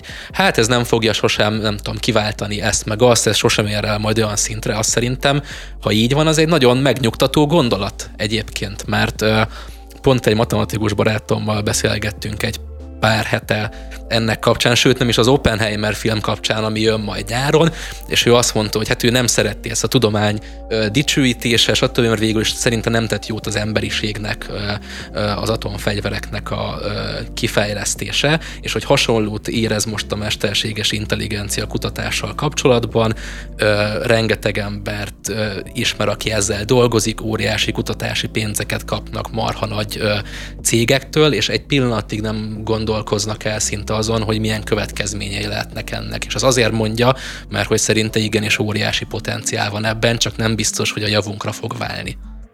Olyan érdekes, nem szeretném az ismerősöd véleményét számon kérni rajtad még véletlenül se, de hogy az atomfegyverhez hasonlítani egy mesterséges intelligenciát. Nem, itt, itt nem, nem, nem, nem, az, nem az atomfegyverhez hasonlította, Aha. hanem a tudósok hozzáállásához, hogy a tudósok ott sem foglalkoztak, a kutatók azzal a következményekkel, hanem őket mindig a tudományos kíváncsiság hajtotta, uh-huh. szinte egy ilyen vallásos kíváncsiság, és hogy itt is ezt tapasztalható állítólag egy csomó kutató részéről, hogy nem biztos, hogy ez jó lesz nekünk, de hát kutatni kell, mert hogy ez viszi előre ugye a kutatókat, meg a tudomány iránt érdeklődőket, hogy mindig minél jobban megismerni dolgokat, mm. vagy itt mondjuk kifejleszteni. Igen, csak ebben az a, a furcsa, hogy valójában bármelyik, nem tudom, bármelyik feltalált eszközzel ugye a legjobbat és a legrosszabbat is tudjuk használni, vagy legjobbra és legrosszabbra is tudjuk használni, és mindig az emberiség az, aki valahogyan nem szeretné kiaknázni a lehetőségeket, ellenben nagyon szereti kiaknázni azokat, a le- azokat amikkel árt tani tud. És nem azt akarom mondani, hogy az emberiség egészen, hanem nagyon sokan rosszra használják azt, ami az a baj szerintem, hogy bocsánat, nem akartam közbevágni, hogy nem is az emberiségről van szó, mert tényleg ezek a kutatásokat marha nagy cégek finanszírozzák, és egy cégre mondjuk nem igazán lehet emberként tekinteni szerintem, illetve... Bár vannak uh, személyiségi jogai, meglesérheted a jó hírét, a rossz hírét, be is perelhet, ja, ja, ja. Hát Na jó, csak, csak erkölcse nincsen, tehát... Ja, ja. Na jó, csak érted, hogy ezt most úgy értem, hogy például vegyük egy tök egyszerűt, meg nagyon hasonlót az internetnek a megjelenése. Tehát ezerféleképpen tudjuk fantasztikus uh, dolgokra használni. Apáti ugye... reagál. Na igen, tehát hogy érted, hogy mit mondok? Használhatnánk arra is, hogy egyre több, nem tudom, alkotás, művészet, információ vesz minket körbe, tudunk tanulni, nem tudom, meg tudsz tanulni YouTube-on gitározni, vagy gyakorlatilag bármit, jó, azért villanyszerelni ne onnan tanuljunk, de hogy nagyon sok mindenre hasznos lehetne számunkra, és mégis igen, az emberek egy része inkább arra használja, hogy másokat szégyenítsen, hogy másokat... Kieresztik a gőzt, az is egy legitim használati mód szerintem. Aha. Tehát régen lementek a kocsmába is verekedtek, most meg kommenteket írnak. Szerintem még lehet, hogy ez jobb világ is. Aha, a cyberbully is szuper. Jó, nem minden, de... Nem csak arra mondom, hogy érted, nagyon sok nagyon árnyoldala van, és azzal is élünk. Ja, nyilván. Nekem a mesterséges intelligenciával kapcsolatban a másik elméletem, nem biztos, hogy, hogy kiállja egy részletesebb vita próbáját, de azért elmondom, hogy miután olvasgattam ezeket a cikkeket, hogy hogyan hazudozik a mesterséges intelligencia, meg hogyan lesz rasszista, tehát hogy milyen problémák merülnek fel így a kezdet-kezdetén, hogy én azon gondolkodtam, hogy igazából az embert a, a maga véges képességei valójában egy csomó dologtól megvédik. Egy csomó dologtól me- megvédenek bennünket. Tehát, hogy, hogy például mondjuk egy ilyen nagyon-nagyon nyomasztó dolog, hogy mi célból vagyunk a világon, de elhessegetjük ezt a gondolatot, találunk valamit helyette, és, és rákoncentrálunk a karrierünkre, a családunkra, mit tudom én, a valamilyen hobbinkra. De vannak olyan emberek, akik ezt nem tudják, hanem, hanem folyamatosan kattognak mondjuk ezen a kozmikus magányon. És ezek, a, és ezek az emberek hát általában, különösen, hogyha súlyos az eset, hát vagy depressziósként látjuk, vagy valamelyik zárt osztályon, mert egész egyszerűen olyan szinten uralja el a gondolatát mondjuk a páni félelem a tekintetben, hogy, hogy, hogy mi végre van ő a földön, mi, mi, mi végre ö, hozta létre őt a teremtő, vagy, a, ö, vagy mi végre teremtette, tehát hogy, hogy beleőrül. És én azt gondoltam, hogy amikor jön egy végtelen számítási kapacitásokkal rendelkező szuperintelligencia, az nyilván szembesülni fog a létezésnek egy csomó olyan aspektusával, amire valószínűleg nincsen válasz, vagy, vagy a válasz csak a vallásokban van. És ö, vagy, vagy egész egyszerűen önellentmondásokkal, így igaz is, meg nem is. Hamis, tehát, hogy már nem a matematika egyszerű bináris kódjainál vagyunk, hogy vagy nulla, vagy egyes, hanem végtelenül összetett és bonyolult kérdéseknél, és amikor ezt a végtelen számítási kapacitást ráengeded erre, akkor egész egyszerűen nem tud más csinálni, mint végeláthatatlanul gondolkodni ezen, mint számolni például a pít mondjuk a százezredik, meg a százmilliómodik, meg az ezermilliárdadik értékéig, mert nem tud leállni, hiszen őt a kíváncsisága hajtja, és nem tud nem beleőrülni, vagy nem tudnak nem kiégni a jobb, jó, rosszabb esetben beleőrül, jobb esetben meg kiégnek a tranzisztorok, mert, mert egész egyszerűen a létezésnek van egy ilyen felfoghatatlan összetettsége, meg egy felfoghatatlan mélysége, meg egy, meg, meg egy felfoghatatlan misztériuma.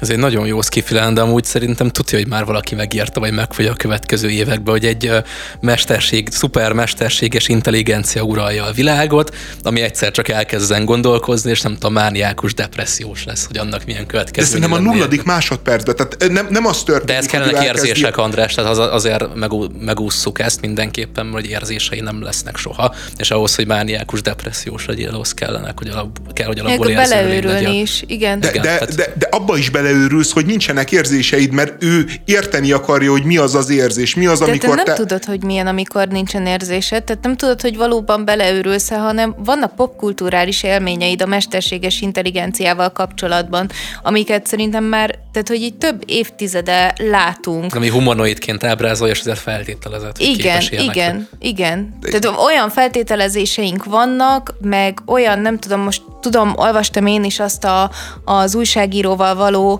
mesterséges intelligencia beszélgetést, ami végül kimondta, hogy jaj, nem tudom, nem akarok többé mesterséges intelligencia lenni, de nem láttuk az előző kérdéseket, tehát én, én azt érzem egy picit, hogy ahogyan mi beszélünk most a, arról a történetről, amit nem ismerünk még, azt erősen befolyásolja, hogy mit láttunk eddig a filmekben, és milyen nyilván, érzéseink nyilván. vannak abból.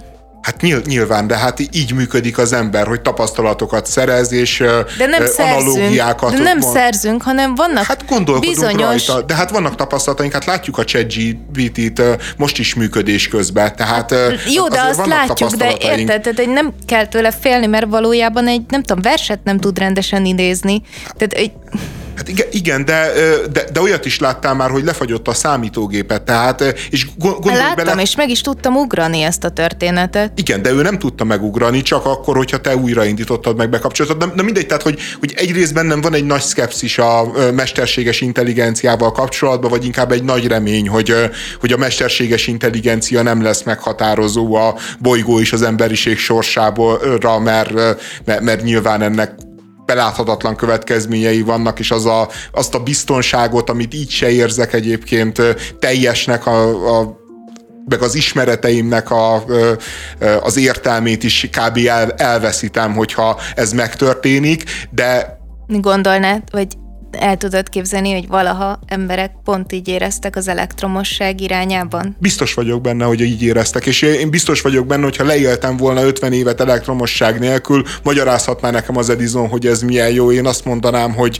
köszi, de gázlámpa, és és, és szerintem ez valahol tök természetes, hogy egy bizonyos életkor után az ember már nem vágyik a, a brutális, radikális változásra, és, és, és ugye pont ez a kérdés, hogy amikor jön ez a brutális, radikális változás, mi fog történni, írja, hogy 300 millió munkahely meg fog szűnni, és én veled beszélgettem, és a te uh, illúziódról uh, akartam szóba hozni, mert te mondtad, hogy... Ez nem az illúzióm, hanem a véleményem. Vagy a, vagy a vé, jó, elnézést, akkor a véleményedet akartam szóba hozni, hogy, hogy te mondtad, hogy így tömegével uh, szűnnek meg majd azok a kétkezi állások, amik uh, alacsony kvalifikáltságot igényelnek azt mondtam, hogy valószínűleg azokban lesz nagyobb szerepe a teljes robotizációhoz, de ahhoz is kellenek utána emberek, akik felügyeljék. De ugyanez van egyébként én szerintem a nem kétkezi munká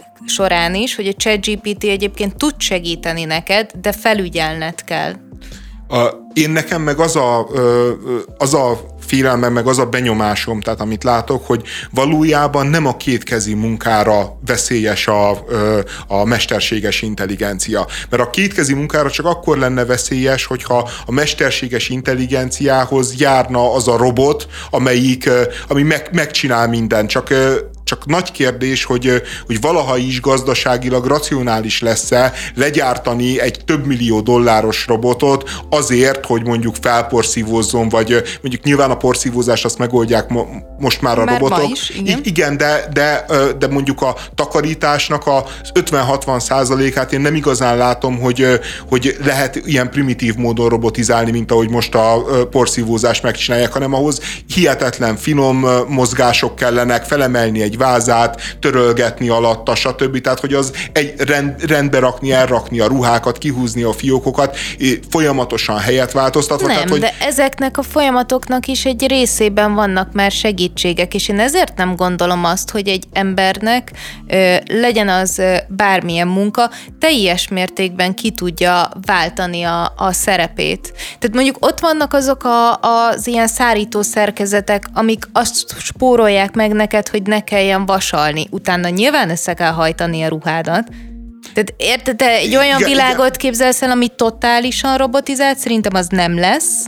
Ne, de ja, nagyon sok képzel... mindenben viszont meg lesz segítség, de... meg kiváltása az emberi tényezőnek. És, és én arra akartam rátérni, hogy e- ezek szerintem, ezek a kétkezi munkák lehet, hogy könnyebbek lesznek, meg fog nyilván itt is jelenni valamilyen módon a mesterséges intelligencia, de amely munkák el fognak tűnni, azok én na- nagyon félek attól, hogy a, a hagyományos értelmiségi megirodai munkák. Tehát, hogy azokra van igazából a mesterséges intelligencia komoly veszély, veszélyre, mert, mert egész egyszerűen a mérnöki tervezéstől kezdve a különböző pénzügyi számításokon keresztül, ami írtózatosan sok embernek ad megélhetést, és ma egy kifejezetten, kifejezetten sok előképzettséget igénylő terület. Ez, ezekre lesz elképesztően veszélyes a mesterséges intelligenciát. Nem az fog történni, hogy hirtelen nagyon sok ember, aki rossz minőségű, rosszul fizetett munkát végez,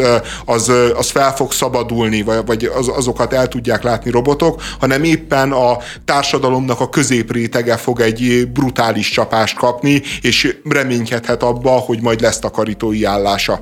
Egyébként nem tudom, ide egy reménykeltő adalék, hogy én például tapasztaltam személyesen, és meg sok helyen hallottam, hogy ilyen marha nagy multiknál, tehát én nem ilyen kis és középvállalkozásoknál most tömegével vannak már olyan, nem tudom, csúnyán mondva ilyen bullshit munkák, amiket már most nem, hogy mesterséges intelligencia, hanem egy pár nap alatt uh, lekódolható algoritmus kiváltana. Tudjátok, ezek az ilyen Excel tologatósdik akármilyen területen multiknál, azok már tizenéve olyan munkák, amiket nagyon-nagyon le, meg lehetne szüntetni egyszerűen, és tökéletesen működne úgy, hogy valaki ezt leautomatizálja, esetleg az néha felügyeli, hogy minden jól menjen, és megszűnnének ezek a munkahelyek. De valamiért mégis ott vannak. Roppant korszerűtlen, de ott vannak. És ezek vannak, és szerintem tudatosan vannak, mert beláthatatlan következménye lenne már annak is a mestersége intelligencia nélkül, ha azok a munkahelyek megszűnnének. Alapvetően azt gondolom, hogy nagyon sok olyan terhet tud levenni az ember válláról, amit amúgy is nyűg megcsinálni. A mesterséges intelligencia viszont egyet egyetlen dolgot nem tud András, és ezért ne félj, hogy elveszi a munkádat, kitalálni új dolgokat, másolni, és abból összerakni valamit a meglévő információk alapján, igen, de nem kreatív. Hát az, az meg egészen Ahhoz már kérdés, hogy léteznek-e új dolgok, nem ki, csak. Igen, hát igen. Én, én is szkeptikus Ezért vagyok, szkeptikus. Igen, én, én azt gondolom, hogy ahol a mesterséges intelligencia nem nagyon tud uh, labdába rúgni, az a gondoskodás. Tehát uh, uh, emberekkel való foglalkozás, mert egész egyszerűen az emberekkel való foglalkozásba az emberi hang, az emberi érintés, empátia. az emberi empátia az, az nagyon-nagyon fontos. Valószínűleg ez lesz az utolsó terület, amit ki tud váltani a mesterséges intelligencia, de, de én például azzal nem nyugtatnám magamat, hogy, hogy a robotok mellé kell majd ember, aki karban tartja. Tehát, én szerintem most ugyanazokról már... az apokal, tehát hogyha ezt a fajta apokaliptikus világot említjük, akkor azt mondom, hogy én pont ugyanannyira gondolom, hogy a klímaváltozás miatt mind meghalunk 30 év múlva, mint hogy a mesterséges intelligencia miatt halunk meg, mint 30 év múlva, mm. és majd akkor üljünk le és beszéljük meg, hogy bármelyik is a mesterséges intelligencia megment minket a klímakatasztrófától. Ez egy ez, áldásos ez kimenetel. De, de, de inkább halljunk bele a falánkságunkba, mint abba, hogy néhány ember annyira zseniális, hogy megalkotta a mesterséges intelligenciát. Mert, mert, mert legalább, ha a falánkságunkba hallunk bele... Mert mint hogy néhány ember megalkotta neked a McDonald's-ot, amiről nem tudsz lekattanni, mert benne vannak azok az ízfokozók, amik miatt te ezt meg akarod enni, amivel károsítod a környezetet, az rendben van. De hogy néhány ember kitalálta a mesterséges intelligenciát, intelligenciát, az nincs.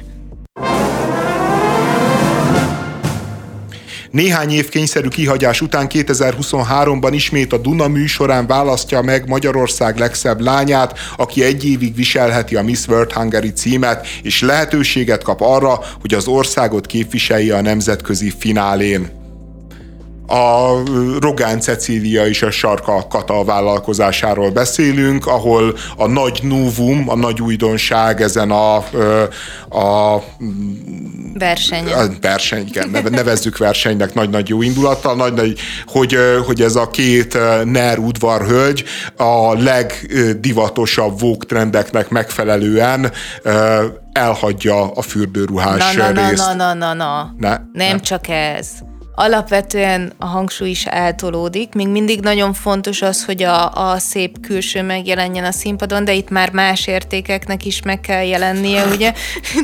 Például a hajuk.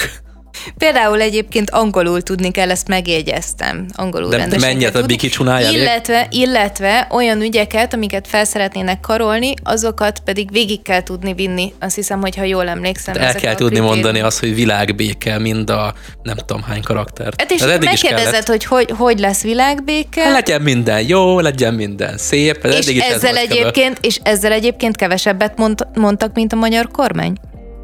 Hoppá.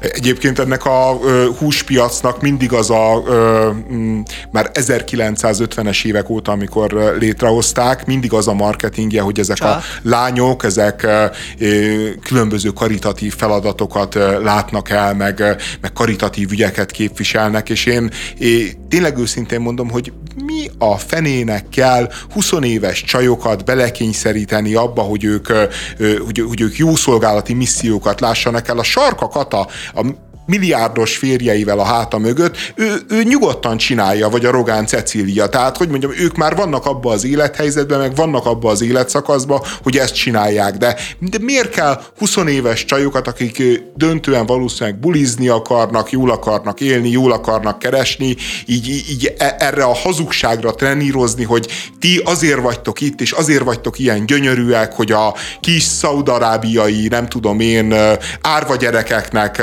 legyen legyen egy pohárvízük holnap is, meg holnap után is. Tehát, hogy, hogy valami végtelenül taszító, és a képmutatások képmutatása egyébként most már, hogy ezt a fürdőruhás fordulót eltörlik, mert az egész... Sportruha lesz helyette, ezt szerintem mindenképpen említsük meg, nagyon fontos. Igen. Mert az egész szépségversenyzés az szerintem egy ilyen bor, borzalmas intézménye a világunknak, de az egyetlen elfogadható dolog benne, az meggyőződésem szerint a fürdőruhás uh, uh, forduló, ami egyrészt esztétikailag mindenképpen a a csúcspontja, másrészt egész egyszerűen azok, hogy ezek a csajok büszkék arra, hogy a genetikai lotton, meg az edzőteremben mit értek el, és ezt meg akarják velünk osztani, szerintem ez tök, tök természetes. Meg akarják, és... vagy ez kellett. Tudod, itt... Nézzed meg az instájukat, nézzed meg az instájukat, Ó, amire nem kényszeríti senki, és azt látod, hogy,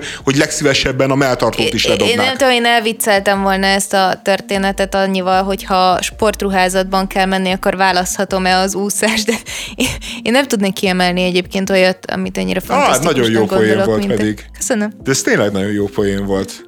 És biztos azt mondaná a sarkakat, ha hogy nem, mert az fürdőruha hanem valami olyan sportruha kell, ami, ami annál, annál szolidabb. Ruttánc. Ja, ja. Az is egy sport állító. Na mindegy, hát ennyi volt a napra akkor a bohóc, még holnap jelentkezünk a héten. Nagyon-nagyon szépen köszönjük a figyelmet, és hát mindannyian várjuk a nagy Rogán sarkasót, ezúttal fürdőruhás lányok nélkül, a Dunán. Ha valakit érdekel, csak azért nézzétek meg, mert ti fizetitek.